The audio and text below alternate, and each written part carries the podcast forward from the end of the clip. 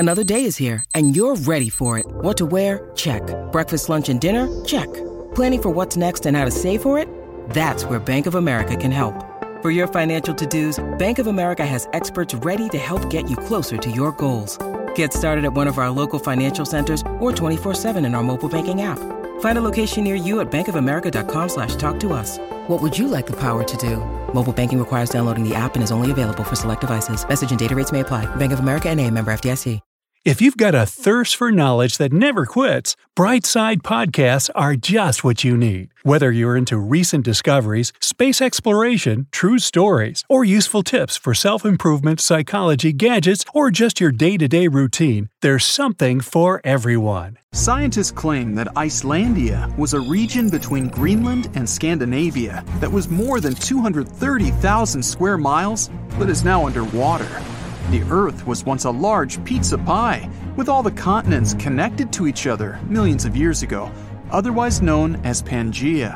The North Atlantic region we know today was dry land from about 335 million to 175 million years ago. For many years, scientists and geologists assumed that the North Atlantic Ocean was birthed as Pangaea began to split apart roughly 200 million years ago. With volcanoes in the region where Iceland is, the country came to be just 60 million years ago as it broke off and sailed away from all the other lands. And since the Earth was like a large pizza pie, it divided like one. Many of the lands split up into many large and small pieces, creating the continents we know today. But this new theory suggests that the result of Pangaea's splitting left out some land that stretched for around 200 miles. And just about 10 million years ago, that piece of land submerged in the waters on the eastern and western side, leaving the tip of the land, which is now Iceland. When plate tectonics move, they grind on each other, which gave shape to our current landscape, all thanks to the mantle. This new radical theory goes against everything written in history books and what scientists have been studying. They began shaking heads, drawing lots of skepticism and criticism. But by analyzing the ocean floor under Iceland and the Earth's crust, we can assume that this idea isn't far-fetched. The crust beneath Iceland happens to be a lot thicker than the typical ones. Oceanic crust is made up of unique melted rocks compared to the land crusts where we walk and live on, and is a lot more denser. The thinnest layer on Earth is the crust, where life takes place. It's essential for water, growing food, gathering natural resources and minerals, and breathing in oxygen. It sinks below to the bottom, but right above the Earth's mantle. It also refreshes itself.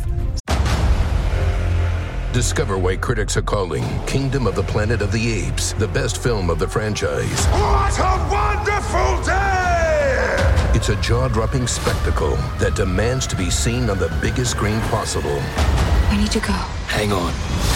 It is our time. Kingdom of the Planet of the Apes. Now playing only in theaters. Rated PG-13. Some material may be inappropriate for children under 13. Since it constantly gets recycled into the mantle and back up.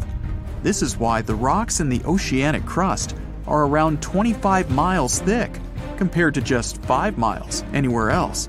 This is also reasonable given that it's in a hotspot for volcanoes. Magnetic surveys of the ocean floor show layers of molten crust in stripe patterns. Also given the fact that the Earth's magnetic field changed its polarity over millions of years, it played a role in shaping the foundation of our landscape. But there isn't any concrete evidence to prove this new theory just yet.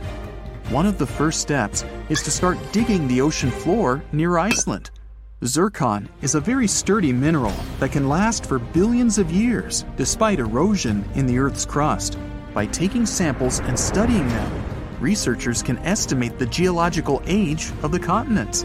This will make sure the crust is oceanic, which is thicker, or continental, which is the regular crust we walk on. This isn't an overnight project, and would come with a hefty cost. Another way is to do seismic surveys that can measure echoes conducted on research ships.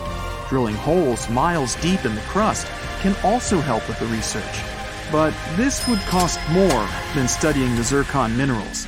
Some fossilized plants unique to both Scandinavia and Greenland might prove that Icelandia was once on the surface and possibly scattered with trees. It wasn't a cold land as it is today, so it may have had forests. But scientists still haven't found fossil evidence of animals common in both lands to suggest anything. But maybe time will tell. The theory goes deeper, which suggests that there was a Greater Icelandia. With Iceland, Ireland, Britain, Scandinavia, and Greenland all in one microcontinent, it could be a destination of winter enthusiasts and great for skiing. It could be possible to connect Canada to Greater Icelandia by train over the ocean, which would open up the economy even more.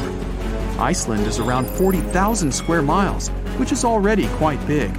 And if the Greater Icelandia was present today, then Europe would be a completely different continent. Many theories are circulating about other possible hidden microcontinents around the world.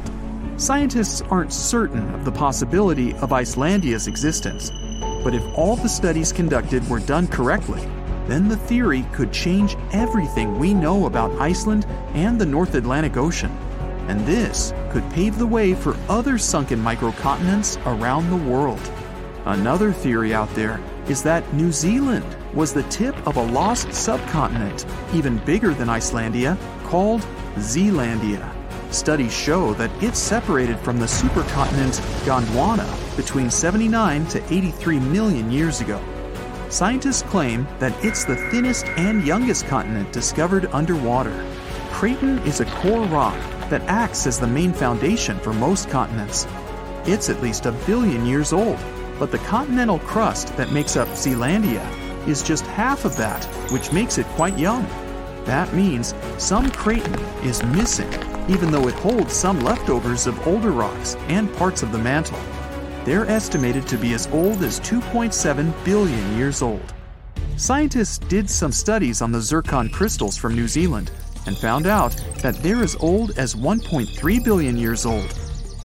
When you need mealtime inspiration, it's worth shopping Kroger, where you'll find over 30,000 mouthwatering choices that excite your inner foodie. And no matter what tasty choice you make, you'll enjoy our everyday low prices, plus extra ways to save, like digital coupons worth over $600 each week. You can also save up to $1 off per gallon at the pump with fuel points. More savings and more inspiring flavors make shopping Kroger worth it every time. Kroger, fresh for everyone. Fuel restrictions apply. The rest of the continents are more than 3 billion years old. Scientists studied the composition of the rocks in the bottom of the ocean around New Zealand. They're made up of silica and granite, which are found in continental crusts. The ocean floors mainly have magnesium and iron-rich rocks. They're also thicker and higher than regular ocean crusts around it. They conducted some studies and collected magnetic and topographic data to see the link between the Tasman and Coral Seas in the Cato Trough region. This is the narrow strip between Zealandia and Australia. Satellite data tracked tiny faults in the Earth's gravity to map out the crust of the ocean floor surrounding the area. They saw the mass that makes up Zealandia quite visible and almost the size of Australia.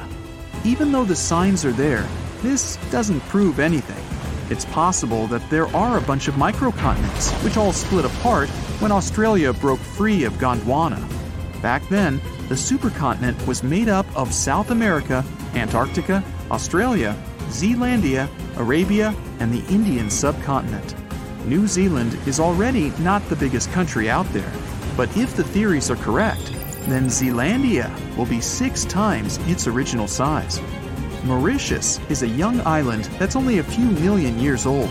Just 1,200 miles off the coast of Africa, it's believed that the tiny island came to life around 9 million years ago. The underwater volcanoes in the region spewed out so much lava that it formed the land today. But scientists found zircon rocks that are more than 3 billion years old. It may also be part of a continent submerged underwater called Mauritia, which is just 1/4 of the size of Madagascar. The zircons they found were embedded in solid rocks and not just in the sand. which may rule out that they just washed up on shore from another continent. Some scientists are still not convinced. They suggest that discovering rocks that stand out from the other typical ones brought by an eruption could skew the scientific community to this theory. But just like how Icelandia could be part of Greater Icelandia, Mauritia was once called Rodinia, which consisted of India and Madagascar. Theories suggest that Mauritia was covered in water when India broke away from Madagascar, something like 85 million years ago.